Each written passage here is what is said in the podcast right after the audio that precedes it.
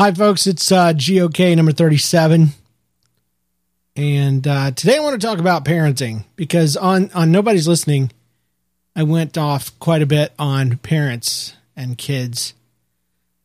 And I feel like I want to, I definitely want to vent just a little bit about parenting and about way folk, the way a majority of people seem to want to do it these days. Bottom line is, I see parents allowing their children simply to do whatever the flip they want to do. They're letting their kids raise themselves. And well, I, I, guess I just need to I just need to go and take you to a place called the Walmart toy aisle. Ever since I've been a grown up, I have every single trip to Target or Walmart or any any other you know, store like that, I've gone and walked the toy aisle. I do that because I was never allowed to as a kid, and I like looking and seeing what what is new, especially you know lately the Lego aisle stuff like that. My kids also benefit because they get to see stuff. Side effect has been that they've learned to be able to look at things and not not not pitch a fit when they don't get what they want the reason I want to take you to this place is because this is a uh, this place allows kids to really show what they're made of and also parents what they're made of. The first example I'll give is the because I see this so often, it's the child who is faced with the possibility of purchasing anything they want. They've got a certain amount of money, apparently, from a birthday or Christmas or a grandparent, or they've they've been promised it or whatever. And there is a child that c- cannot make up their mind because why? Because kids cannot make up their mind. Why is that? Because kids don't do good when they don't have limits, when they don't have structure. They crave it, they value it. But I'm getting ahead of myself so in this situation, you've got a kid that can't make up his mind. He could literally buy anything, but he's walking between three or four aisles because he, he he's got enough money for two or three things. Sometimes you want to add to this situation a kid that has money and wants two or three things, but can't put back one of them. And so is trying to, you know, bargain for more money or is freaking out because he simply doesn't understand why he can't get two things instead of the one. Who cares what the price is, right? Okay, always with this is the parent. The parent is always irate. Parent is always angry. Parent is always being impatient. But yet expresses this not well, no, they express it. They freaking express it as if they were a sibling. You need to hurry up or we're going to leave. You better hurry up and or we're going to go. You're making me very mad. Just pick something and let's go. Let's go. I mean, they're yelling three or four aisles down. You know, you can hear them going on and on. The kid's whining. But in most cases, in this scenario, the kid is in more control of the situation and themselves than the parent. There's no reason to whine because all of the warnings and all of the all of the uh, statements and threats are bullcrap, and they know it. They known it from the day they were born because this parent has never followed through with anything they've said they were going to do. So in this situation, you know, it, it just, I've seen it again and again and again and again. And the parents will do this false fake walking off thing. Well, I'm done. We're walking out of here. I'm leaving. And the kid just kind of sits there, you know, and waits because they're going to come stomping back in a minute. I don't understand why people allow their children to have that kind of control over them if there's going to be a dysfunction, at least let it be in your favor where you're making them cater to you all the time with no concern about their feelings. I, I would imagine a, a dysfunction of that. Not that I suggest it, but it's a little more, it would make sense to me because at least it's self serving. It benefits you as a parent. I have a child in complete and total, I'm controlling them. They have no will, they have no personality, they have nothing of their own, but I am sane. Whereas in this situation that I see so many times, the parent is frazzled and, and, and, and something that should be the most fun thing in the world a kid picking out a toy. As a child, I used to have um, they used to offer these uh, these uh, shopping sprees, you know, at Toys R Us, and I oh my sisters and I would just imagine and, and talk about what would we get if we had a you know a sixty second shopping spree or a five minute shopping spree, what would you get? And would you get multiple things? You know, would you get all this stuff? And we talk about it, and I can't remember what all we got, but it was like the biggest thing in the world. If somebody had given us $50 and said, you can get anything you want on this aisle, it would have blown our, it would have been the best thing. It would have been memory making for life. The closest I ever came to it as a child was my grandmother. She would have us work around the house and uh, then take us out to the Kmart's or the Woolworths. And uh, I remember one time I got myself a Smurf bumper car toy. It had a cardboard little area and two little bumper cars and and they would bump into each other in the edges and it was awesome and I bought it and I picked it out myself and I don't remember it being some big hairy stupid thing. It's something that I treasure to this day. But that child in my situation, in the in the in the setup that I told you about, is robbed of every bit of joy. The only joy he gets is some sick, sick and twisted be- benefit, I guess, or or whatever from from knowing that they're manipulating their parents and controlling them. It's like if you're going to be a butt mom and you're going to be impatient and if you're going to not tell me what I need to do, then I'm going to torture you and I'm going to do it on purpose. I, I, I, well, what's wrong with that, James? What's wrong with that? Well, let me tell you why I have a problem with it. Because in my situation with my kids, I, I'm not bragging. I can't brag about my kids' good behavior, and I can't brag about my own ability to parent them. First of all, because I'm not perfect, but Second is because I have to work really, really, really, really, really hard. So I if if it came natural, if it was something that came easy to me, then I could take credit. All I can say is my kids did not come out the way they are now. They are better than they were. And I think what happens is what I see is I see babies that are born and for their for a period of time a baby is supposed to get everything they want and everything they need and by default they know to to get that they just need to scream and holler and freak out and we check them you know are you poopy? Do you need to eat? You know uh, is there something poking you? Are your clothes you know are you pinched in a you know in a, in a something in some velcro or whatever? You got your head stuck between the bars you know whatever. But as the child grows, and I'm no parental expert or no disciplinary expert, but as the child is able to understand and comprehend, and maybe even a touch before, when they start to do things, when they start to reach out to touch things that they're not supposed to, the television knobs or or a candle flame, I believe that you're supposed to discipline them. Meaning, discipline in my my world used to mean abuse because I had a I had a mil- militaristic uh, stepdad, and he would talk about discipline, and I hated that word because it just meant I was going to get beat on a, quite quite a bit for doing almost nothing.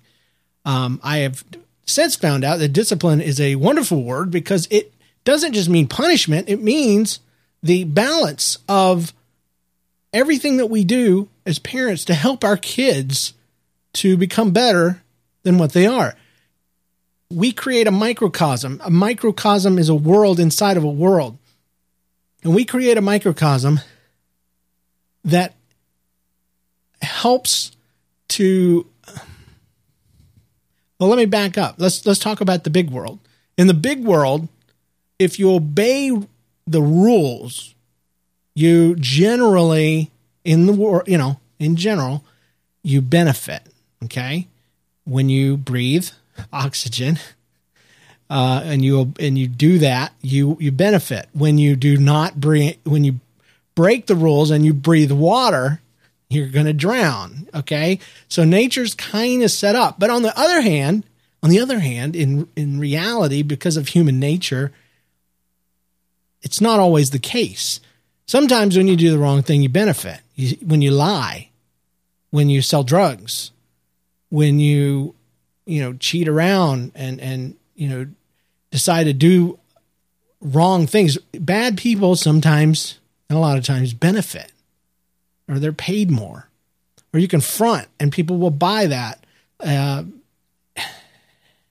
and then the people that teach school and pick up our garbage and take care of our children and preach sermons and things like that. I mean, there's exceptions to every rule, but for the most part, the folks that do the most important jobs don't get ahead.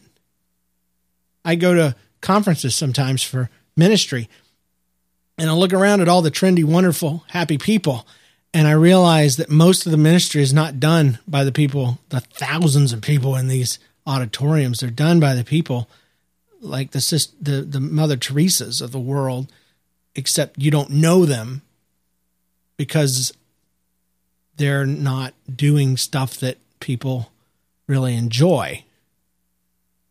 So that's the world.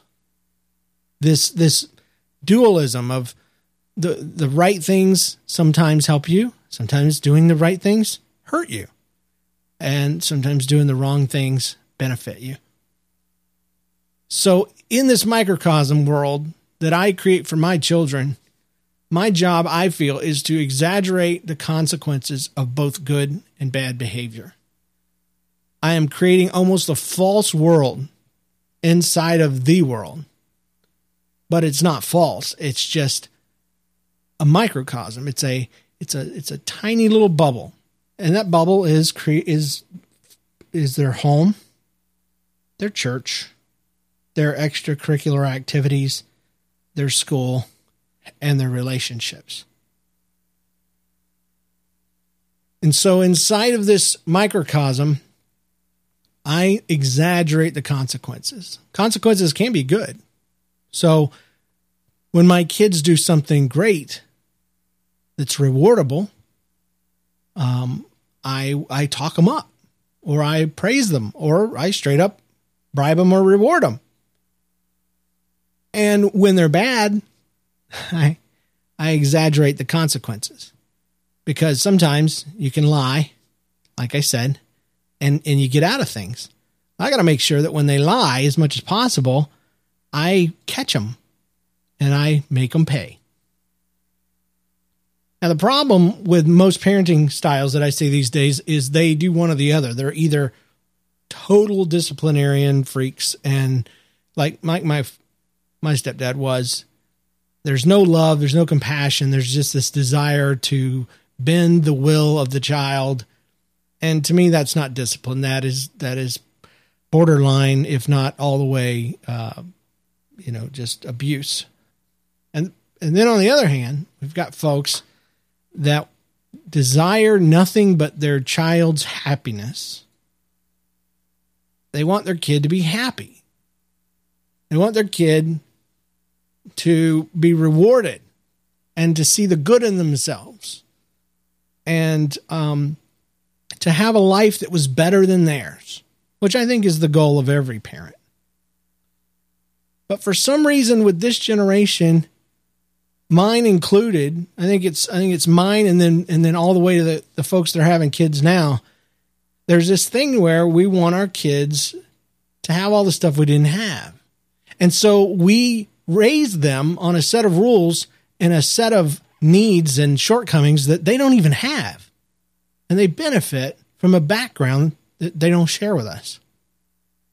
It's also complicated by folks that are divorced remarried and things like that. When when your kids are sharing homes they have two rooms. They have two you know a stepmom in one a stepdad in the other and um, grandparents in the in the wings, and everybody kind of, whether they realize or not, they're all trying to make up for some guilt, trying to make this kid happy, trying to maybe even outdo the other parent to be the good guy, to be the good one. And that doesn't benefit the child either. They're in control of both situations and they don't have any boundaries and they don't like it. So, James, you've said twice that kids love boundaries. I've never seen a kid that loved boundaries. Well, that's because maybe you've never put kids in boundaries, but here's the deal. In children's church, when I used to be a children's pastor, yeah, these kids would go crazy and, and they, you know, the only discipline I could dole out besides, you know, extreme stuff was, you know, the timeout chair, which I thought was ridiculous until I got in that situation. It's all you got. So you use it, you know, it's wonderful. So a kid that wouldn't sit in his chair, wouldn't sit still, was told to sit still, will go in the, in, in the timeout chair and will sit there will sit there for 10 minutes without moving and then go back to their chair and be good. Why would the kid not be good in the first chair and will be good in the timeout chair? I, I used to not understand it until I thought about it a little bit and I realized that's because kids need structure and they need limits and they need boundaries. That kid on the aisle with the toy and the and the and the money has no limits and no boundaries. And so he can't make up his mind. It's the same thing at a I was at a kids camp and they had a they had a salad bar for children and the line. There wasn't but 50 people in the whole kids camp. Took an hour to get through because kids couldn't figure out what is that? Is that cheese or is it is it cut up carrots? Cuz I don't like carrots. And then there's five different, you know, sauces. Which one or, or, or you know, ranch or, or blue cheese. I don't. They're all white. I don't know what what is what. It was the dumbest thing in the in the world. Even even the other days, they were like, "Do you want chicken or do you want a hamburger or do you want a hot dog?" It's like, no, just give them a hot dog. Give them a hot dog and then give them a hamburger the next day. You know, kids can't think. Uh, they can't think fast and they can't handle a lot of choices and stuff. It's just it's one of them. I mean, it's one of the things kids are not known for. It's why they're they're not holding a lot of you know government positions or positions of power. We kind of wait till later on when they can be a little more decisive. So I think it's downright cruel to give a child just free reign, to not give them boundaries, to not tell them that they are not the most important thing in the world. Because when you're a baby, you are. But like I said, as as they reach for the doorknobs and as they reach for the candle lights and they pull things down, you pop them on the on the butt or you tell them no and you set them down or you pull them away and and you have to be consistent. And they have to know, they have to be able to predict that every time they do this, there's going to be a discomfort. And now I go back to my microcosm again because how do you exaggerate the benefits and the consequences. Well, this is this is the thing is because sometimes doing bad seems to have a benefit. I it is my job and is your job as a parent to exaggerate the consequences so they outweigh the benefits. Because there is a benefit to doing wrong. That's why it's tempting even for grown-ups. There's a temptation for grown-ups. I don't know, just some of them uh, would be one to slack off at work and look on Facebook. You know, your benefit is it's fun. It's a lot better than doing what I was supposed to do. I'll do that later. I'll cram it in later. Blah blah blah. Uh, another example would be not taking out the garbage. Some bachelor, you know, that just says, "I'll just throw the bag over here." You know, the benefit is you didn't have to go outside, raise the garage, throw it inside the stinky trash can, walk it all the way back in, hit the garage again. You didn't miss your show. It's great. The the uh, consequences later on, you know, two days later are going to be your, your kitchen smells bad. But eh, it's not a big deal, right? Because I, uh, the benefits. My favorite example for the kids would be a kid not doing something you want him to do. So what do you do? You send him to his room. and he goes in his room and he turns on television or he plays his Xbox or he gets on his phone. Going to your room that kid, the punishment. Well, let me let me back up. I didn't do the whole thing. Go to your room and clean your room. No, I don't want to clean my room, says the kid. I'm not cleaning my room, mom. I'm not doing it. Well, go to your room right now. Okay. So now we're back and he's playing Nintendo. He's got his Xbox going, whatever.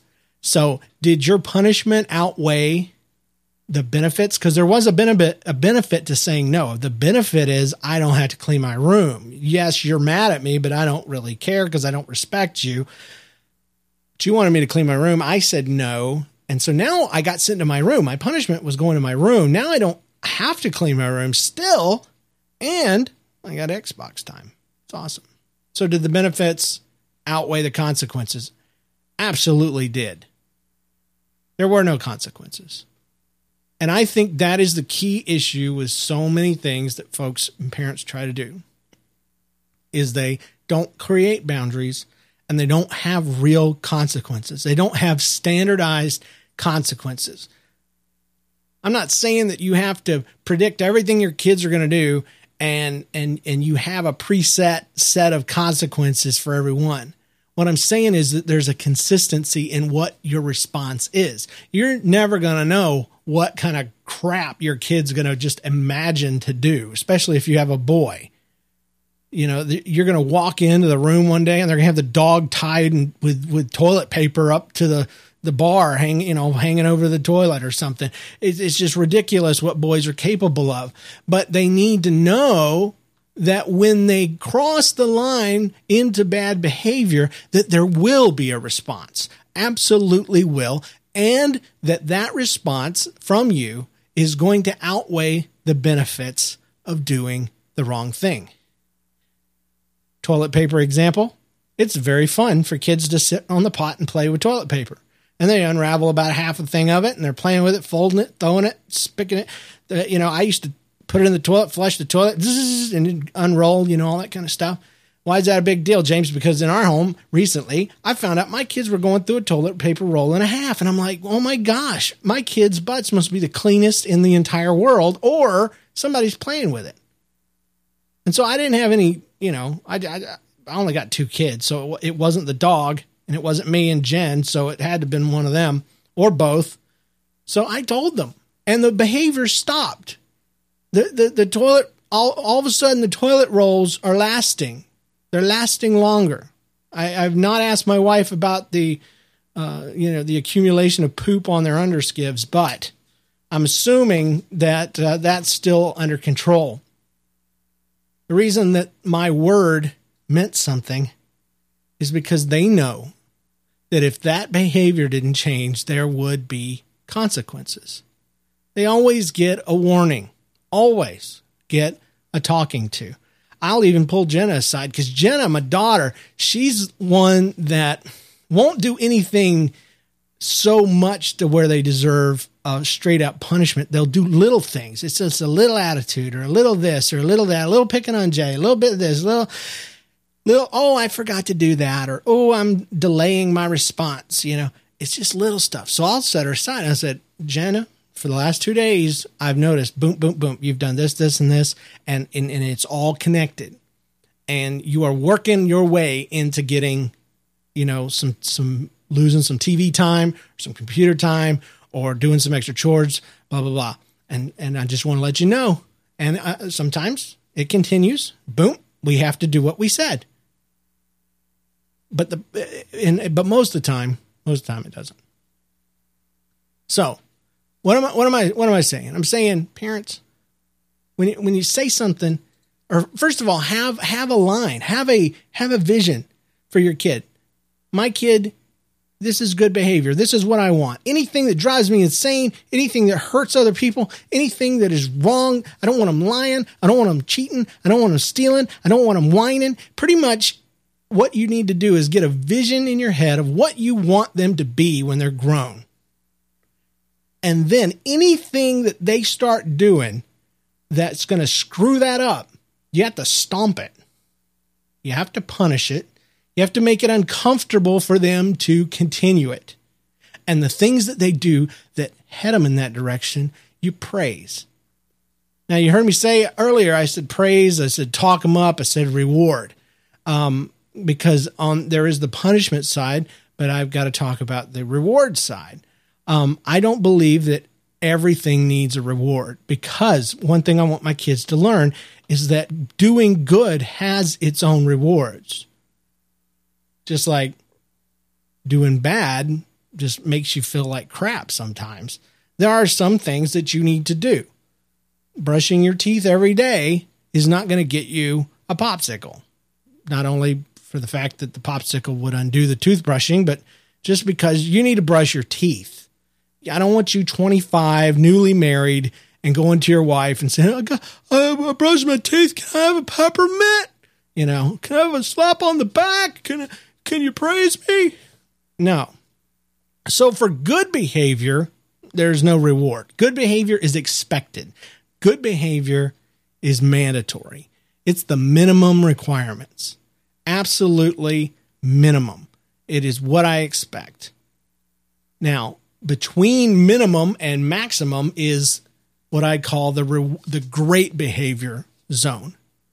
This is for, you know, I don't know if if if like my like my son Jay, he was uh, he was reading, but he wasn't reading very well. We worked together, and he ended up beating his hundred word goal eh, or hundred. I'm sorry, hundred word, hundred book goal, and he read like 120 books before the end of the year.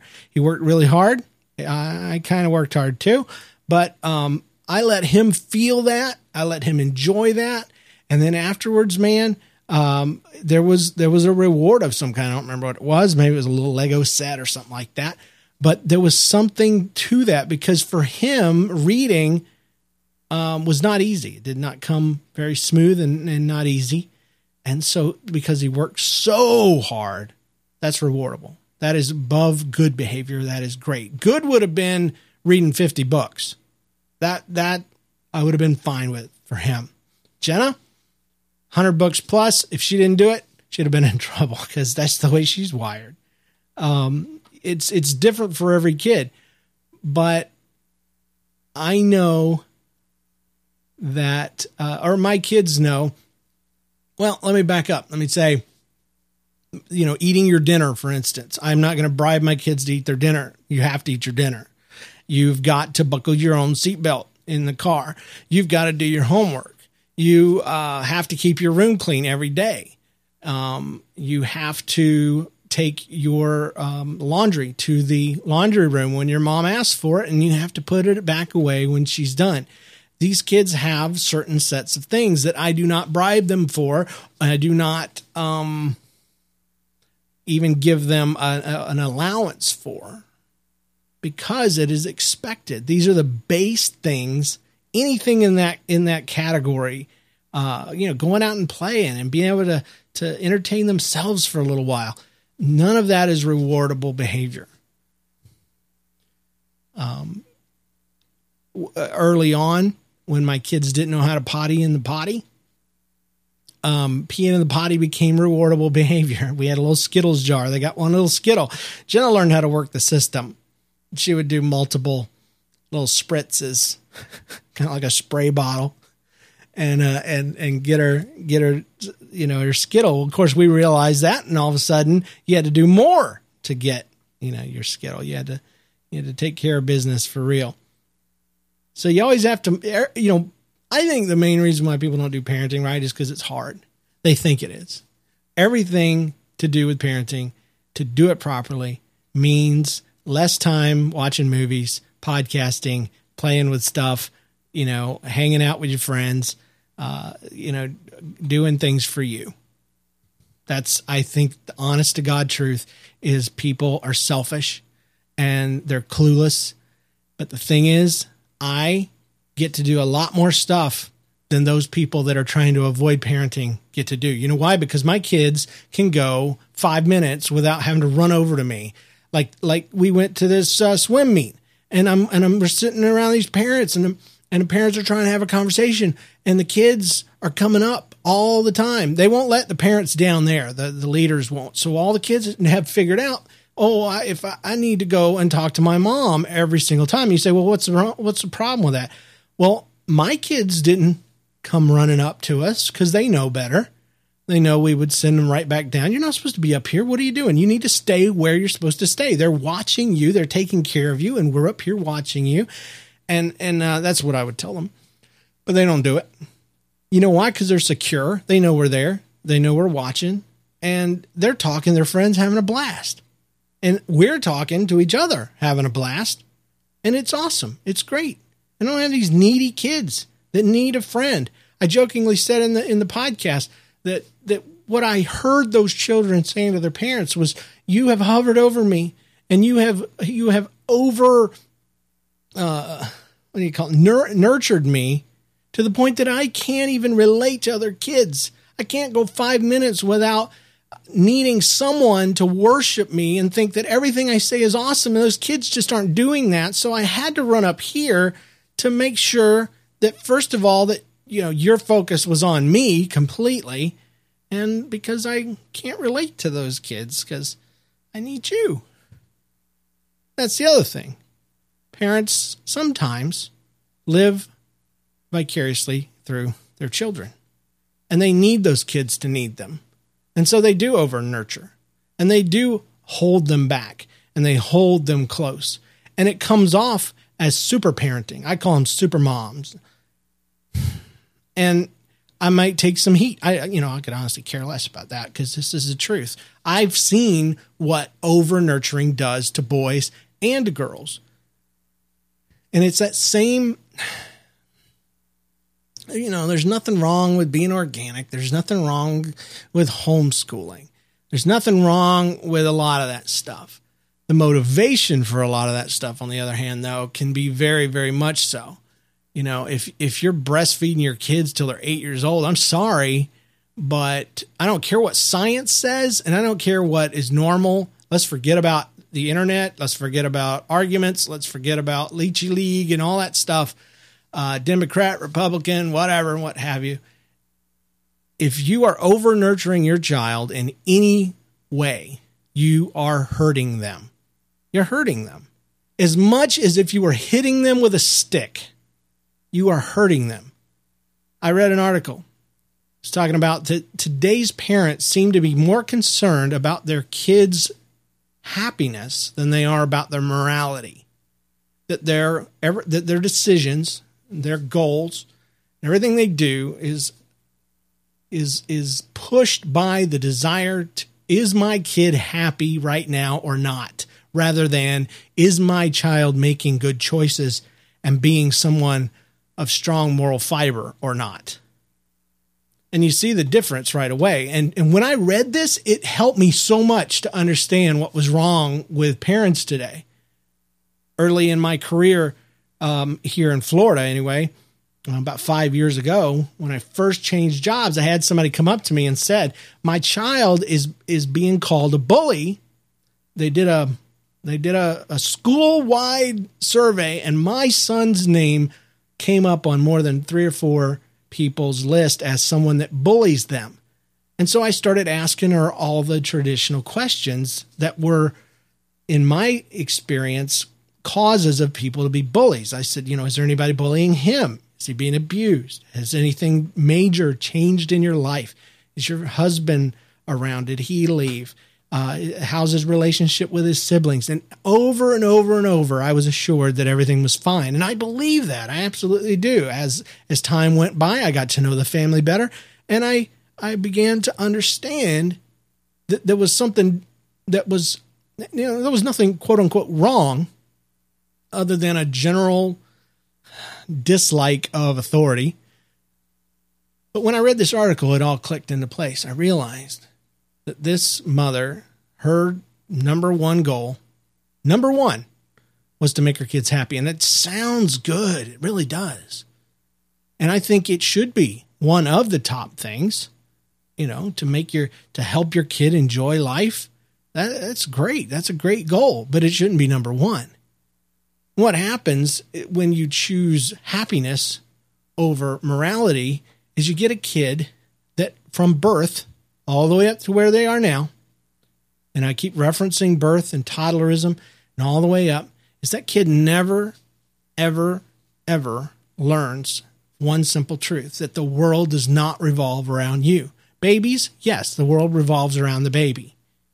But as you get older, somehow or another, you, you do train your children that they are not the center of the universe, that there are other people that they need to be concerned about as much as we're concerned about them, that there is other people's feelings to consider. But when your goal is to make your kid happy all the time, they never learn that. They learn what you teach them is that they are the most important thing in the family, that what they want is number one. And even when they go to school, they realize my enjoyment of this situation is premier. It is the number one thing. So even my friendships, I'm going to pick kids that make me happy. Well, James, wouldn't everybody do that? Yeah, but I'm talking about friendships that serve them instead of real friendships where friends serve each other mutual benefit they they give more than they take is is a is a true friendship but typically these kids find people that will just be their followers which is not a friend also the kids that are not their friends need to also benefit them and make them happy. And human nature is such that it is much more fun to poke a, poke somebody with a stick than it is to give them a glass of water. Well, James, I would never poke a friend with a stick or a person with a stick. I would give them a glass of water first. Absolutely, but deep, deep, deep, deep, deep, deep down in our screwed up selves, I didn't say what was right. I said what was more fun. It's not fun to give somebody a glass of water. It's a lot of fun to poke somebody with a stick, especially if you're a kid. And so bullying becomes a very natural reaction. Anyone that's not my friend, that's not serving purposes to me, that's not making me happy, will make me happy because I will manipulate the situation around me because I am the center of the universe because my mom taught me that. Whereas morality says ultimately that there is a God. He's bigger than all of us. So no matter how big you are, there's always someone to answer to. But even in the microcosm, even without God, because in my family, my kids know about God, but they serve me right now. They they can't really believe I you know, she's nine. I think she's got it. But Jay doesn't really understand God right now. He understands me. And later, what he understands about me will translate into what he believes about God. You think I'm lying? Everybody that has an issue with God, most of the time in my pastoral experience, it has been because they've had an issue with their folks. And that is because in the microcosm, I'm God first. And and and then and then they learn, you know, how to how to relate. Sounds weird, but it's just the truth. It's what I've found. That's why we're told in the Bible to train up a child in the way he should go, so when he is old, he will not depart from it. Childhood is a training session. It's practice. It's practice. I used to tell my kids in children's church. Um, I when I was a kid, I never saw the connection between tw- childhood and and teenagehood and teenagerhood into adulthood. I never could see the connection because when you're in high school, you think I can do anything I want and then later change. But I can make it really practical for you. If you're someone that doesn't clean your room and you're a messy slob when you're a kid, you're probably going to be a messy, nasty slob when you're in middle school and then in high school, then in college, and then into adulthood. Why? Because you've practiced it. You've become very good at being a slob.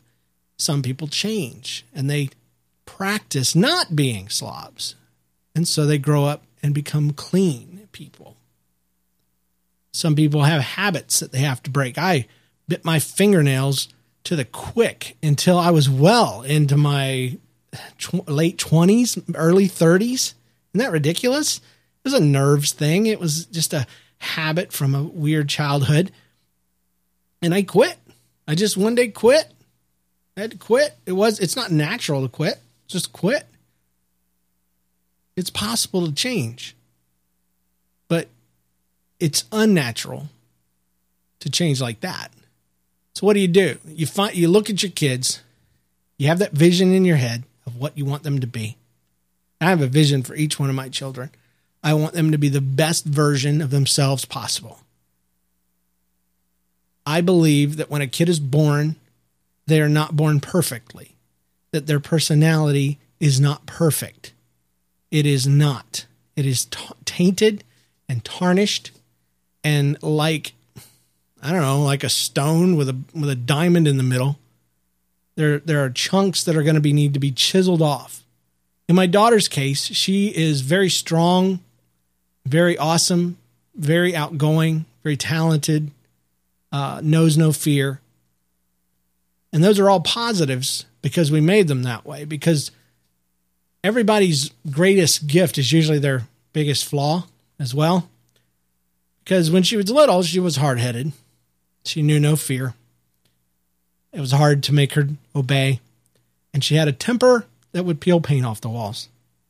There were times that I had to hold her down to keep her from throwing herself down the stairs. She would just freak out. I don't know what it was. It was like a year and a half, somewhere in there. She just had these these series, and then even later on, when that stopped, it was, "I want to go here. I want to go," and she just could not accept, you know, uh, consequences.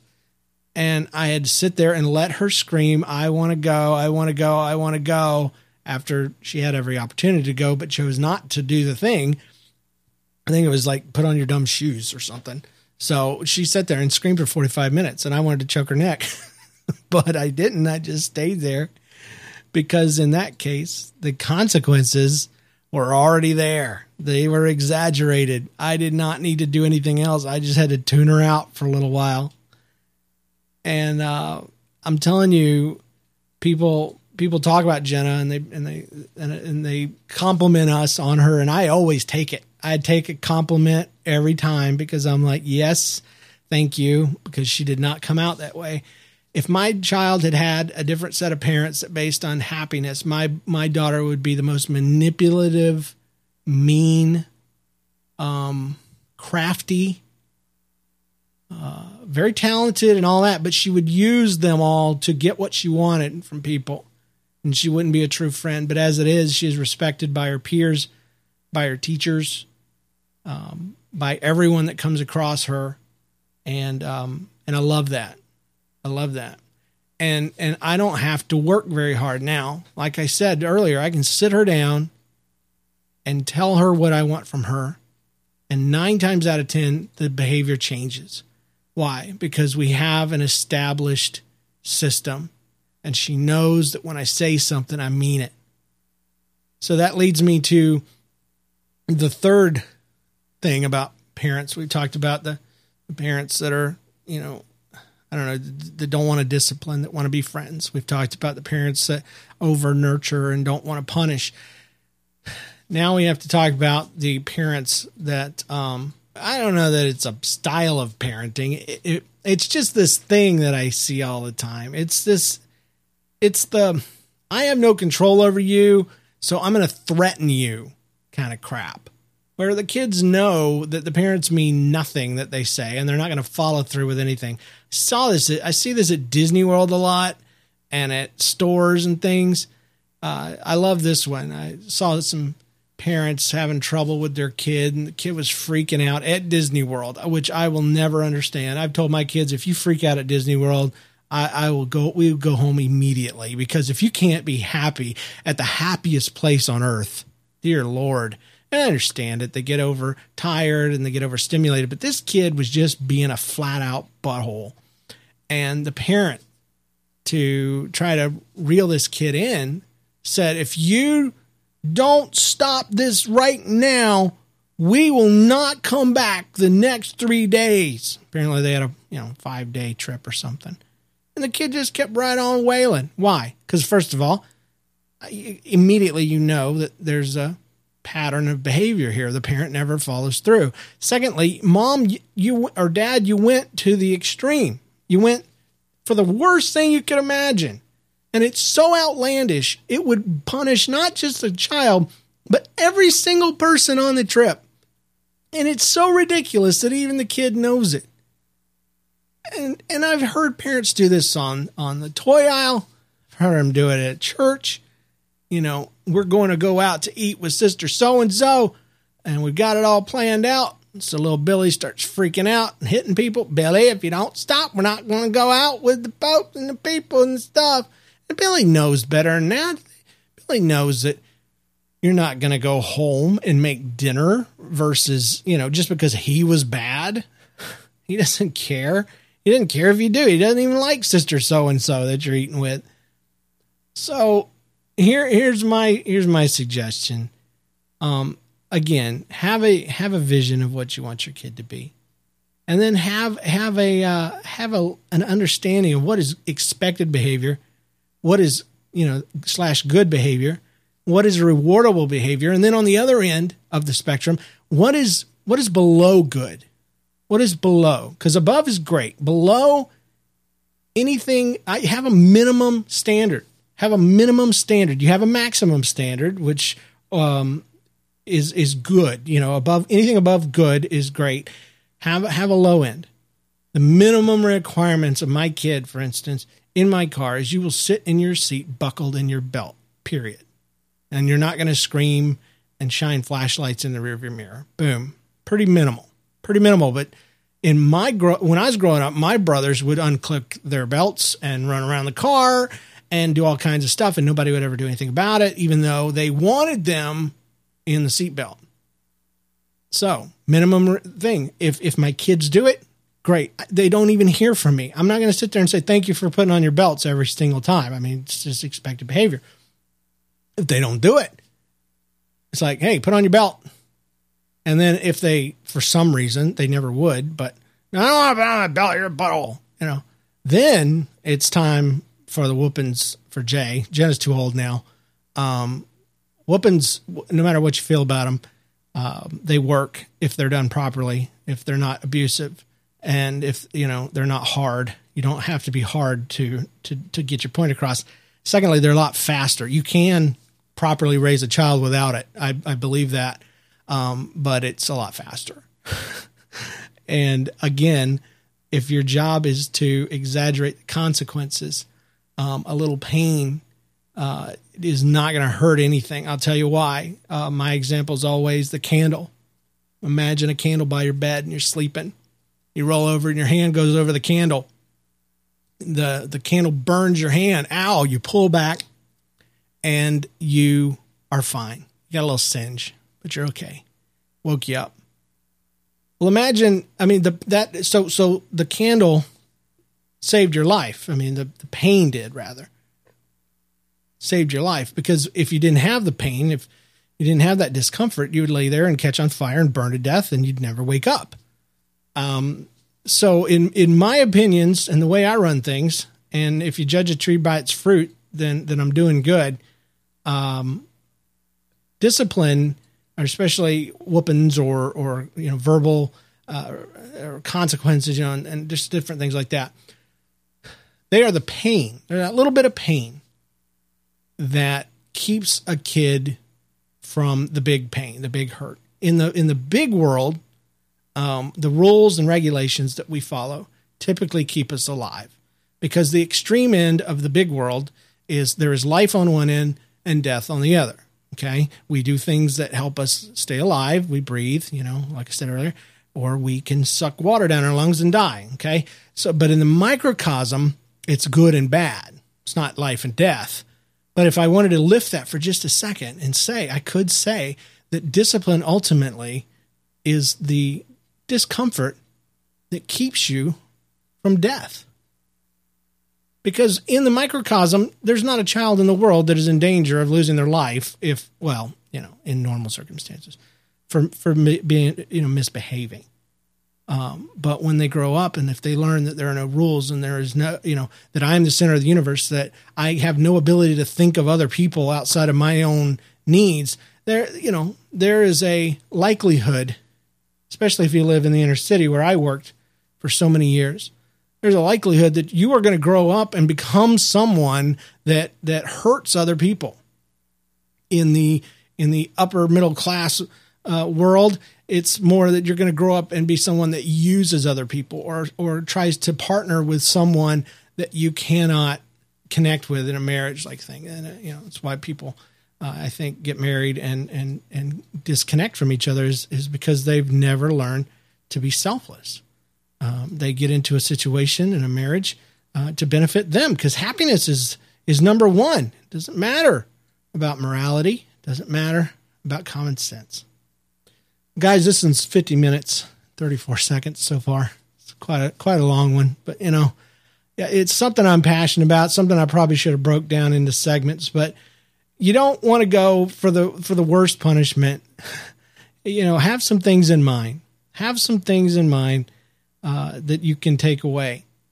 If you're a good parent and you and you do things with your children naturally, automatically, if you watch movies with them, if you take them places and do things with them, um, you've automatically got things that you can punish them with that aren't painful. They are the lack of good you know what I'm saying? Um, like I don't know. Uh, you know, if your kids used to, uh, I don't know why. Like like my kids, okay. Every other day they get some time to watch television. Um, that is a benefit and it's a normal thing for them, and they they enjoy it, and they have to clean their rooms for it. But it's the first thing to go. So what I'm saying is, you got benefits built in that you can take away and that way you, you're punishing them, um, but you're not, you know, and it hurts them, I guess, you know, but but it doesn't hurt them. You know what I'm talking about?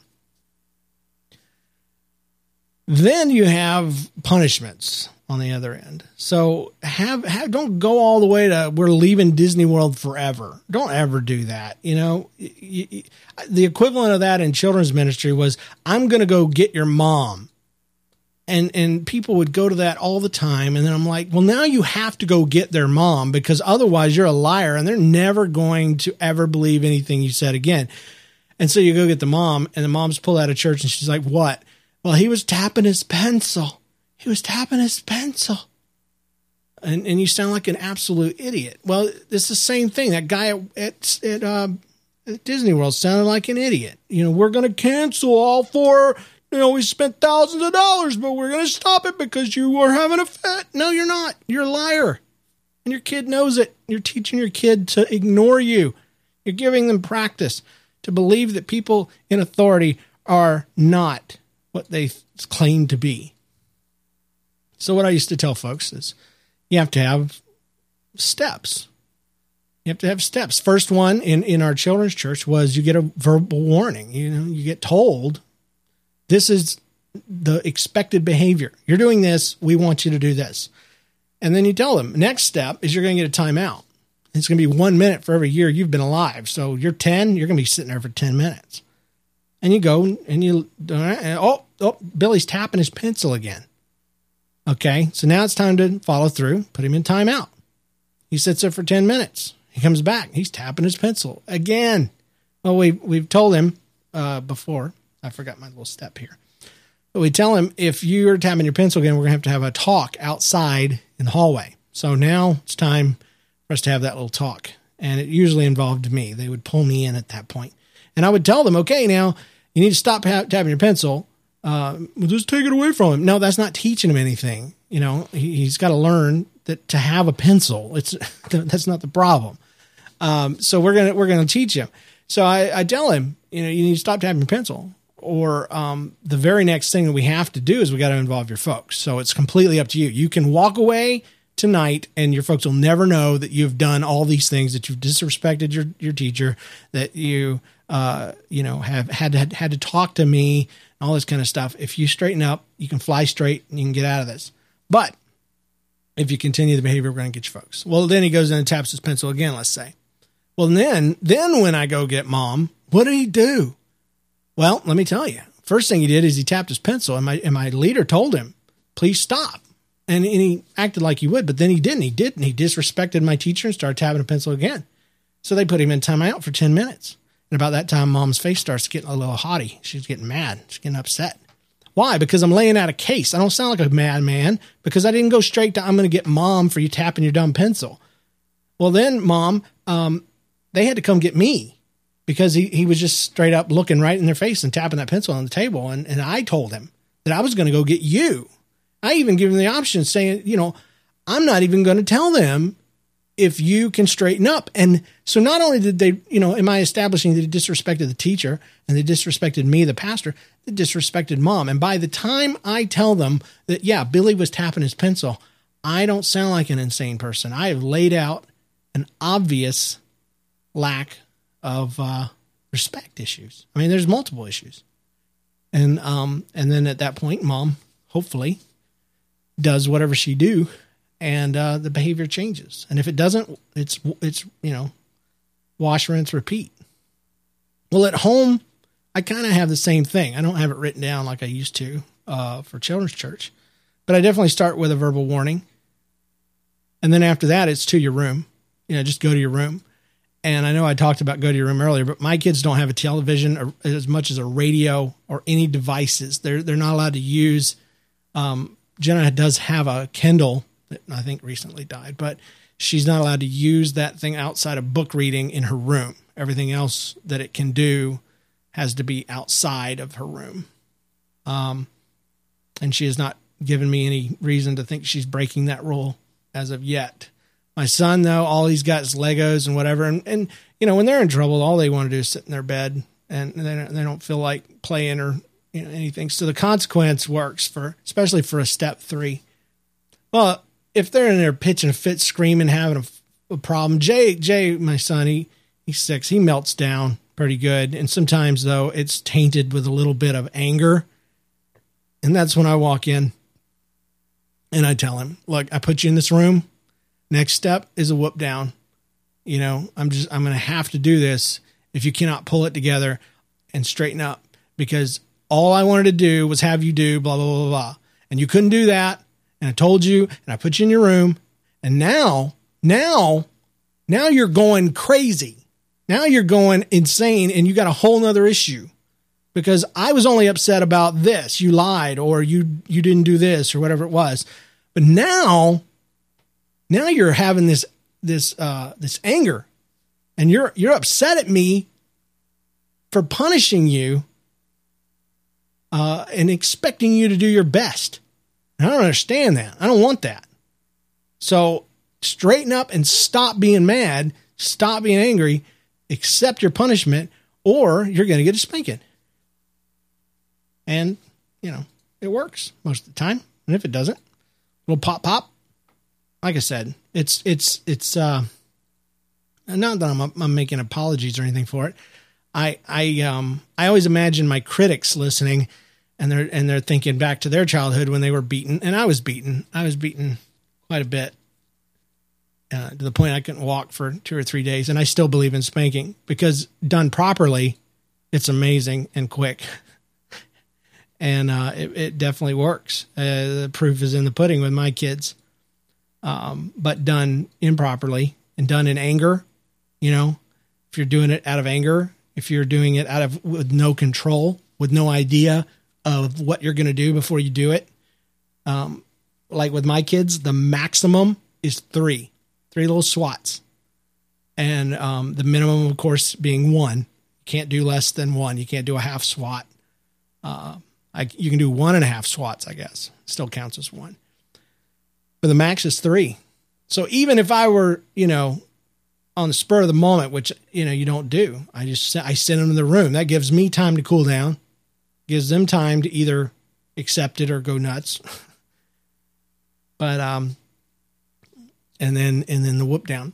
Um, I've never had to move beyond that, except in the in the case of my my daughter. Like I said, when she was like one or two, when she just went through this phase where she just lost her ever freaking mind, and I literally had to lay down on top of her and just talk to her um, to keep her from just tearing up her room or, or jumping off. I mean, just just insane. I mean, she'd just lose her ever loving mind. It was a, a head scratcher for sure. But I think it was her will. I think she had a very strong will, and she still does. That's the thing. People say, "Oh, you don't want to hurt their little personalities." Well, that's the assumption is that they're perfect. They're not perfect, and they do need to change.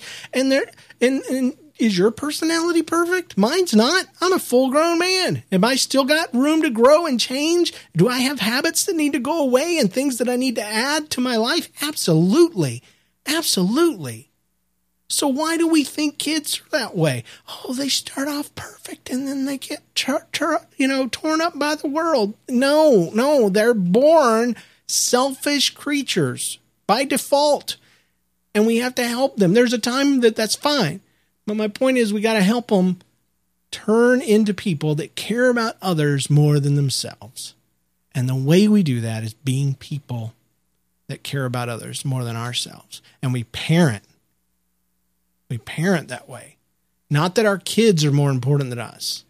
Not that their needs are more important than us. Okay, we and, and don't mishear me. I'm, I'm, we serve. You know, we we live to take care of our children. We love them. We we meet their needs and all that kind of stuff. But if I'm ready to go to bed and they want to get up and have a party, their needs or their wants do not outweigh mine, and they will do I will do what is necessary to make sure they go to bed and and shut up so that, you know, I can me and my wife can sleep. Cuz ultimately it's in their best interest. I can go on all day, but I'm not going to. I guess this was just a big old fat rant about parenting styles and and all that. You know, these people that can't let their kids go, and then the, the, and then there's there's kids that people that don't seem to care two craps about their kid. There's people that try to make their kids happy and in the in, in their kids are miserable because they have no structure. They're not taught to respect anyone. You know, uh, you know what what is what is more fun? Is it more fun to get or to give?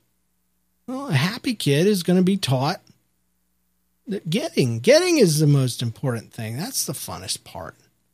That's why you go to these parties these days. I didn't understand it for a while, but go to these parties and they don't open presents. You know why?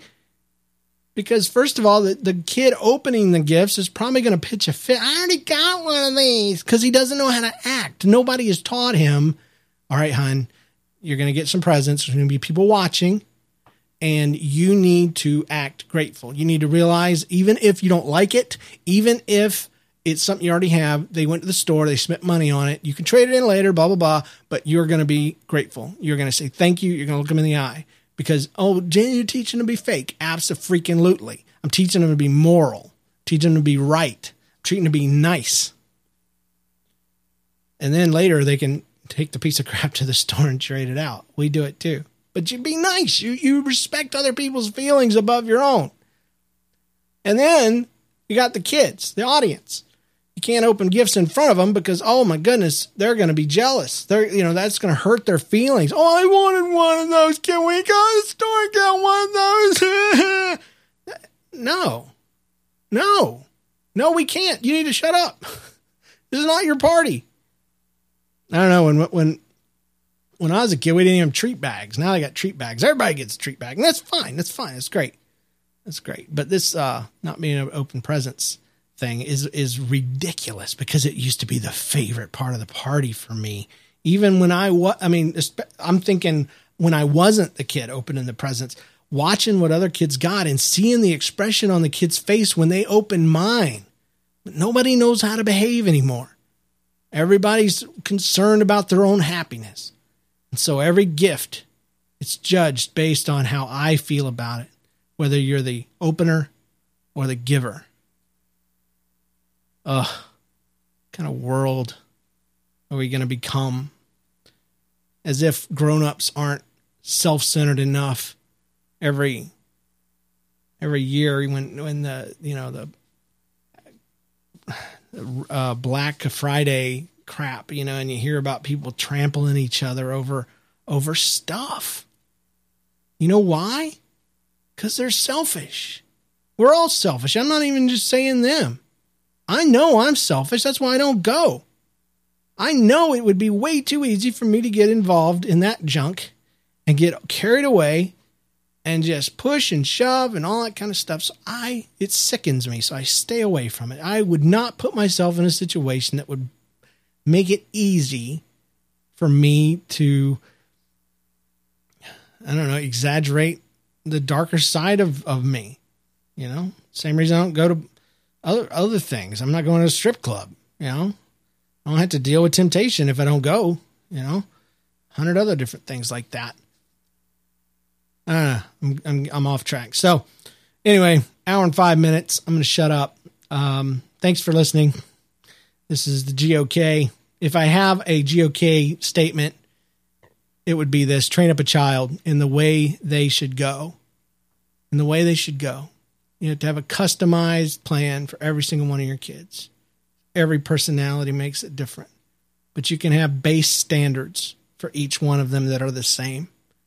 Human basic standards.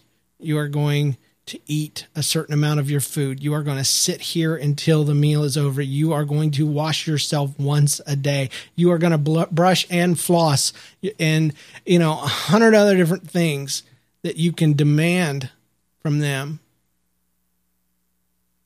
But even more than that, when you say something, mean it. And when you say something and you mean it, make sure that it's not crazy talk. Make sure you're in control. Know what you do in advance. What are your punishments? What are your benefits? What is good behavior? What is punishable behavior? In the microcosm of your family, your children between their home, their church or place of worship, their school, their extracurricular activities, and I said friends earlier, but you could also say neighborhood. In that world, what can we do to exaggerate the consequences of both good and bad behavior? And teach our kids value morality above happiness. That article, just just this tad little bit more. That article went on to say that when kids never feel sad, they never learn empathy. Kids need to experience sadness just like they experience happiness. How in the world do they learn to feel sorry for other people, to care about other people, if they never feel sorry for them?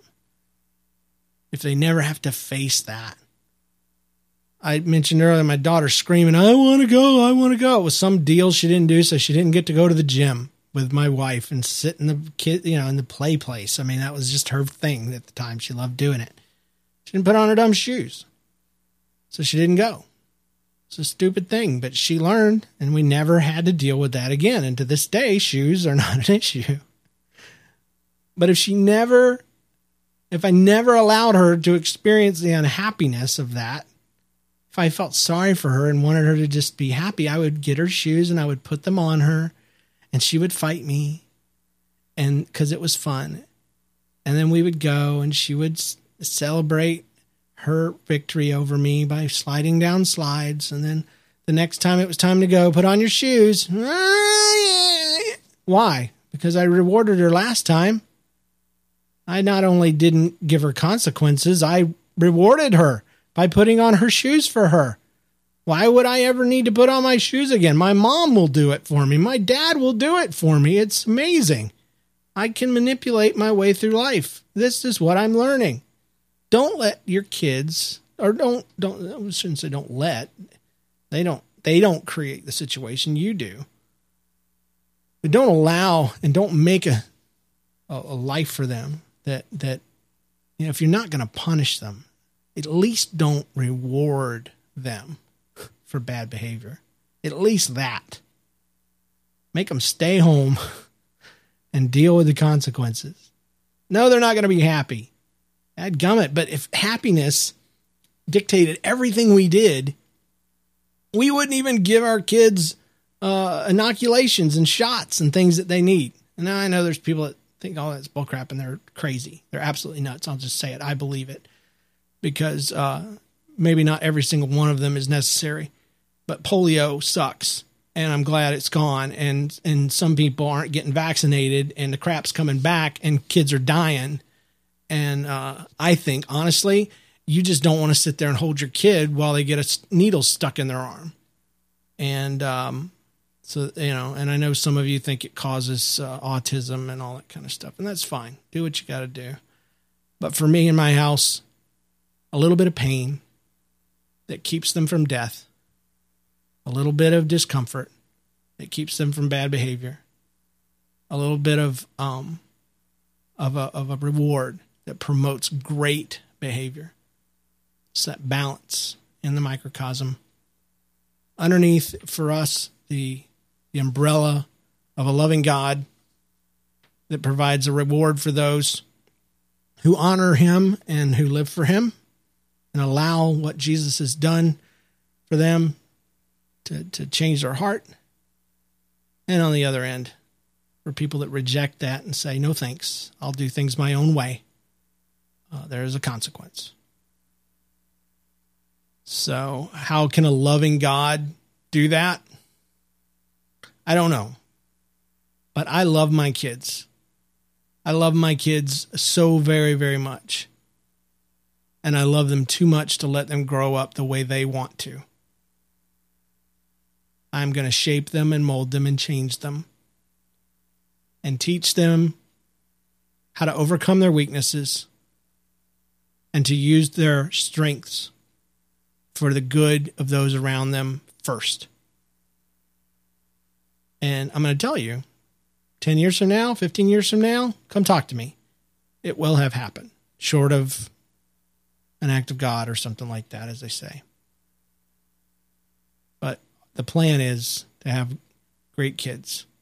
So they'll have great kids because I want great grandkids. I don't want butthole grandkids.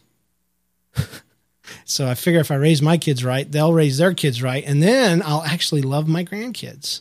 And when I take them to Target or the Hollow Sphere or whatever the freak they have, Amazon.com, and I give them three credits or 70,000 credits, whatever the deal is, they, they, uh, and I, and I tell them we're getting something Lego, by the way, because I am your grandfather and I want to buy you something Lego.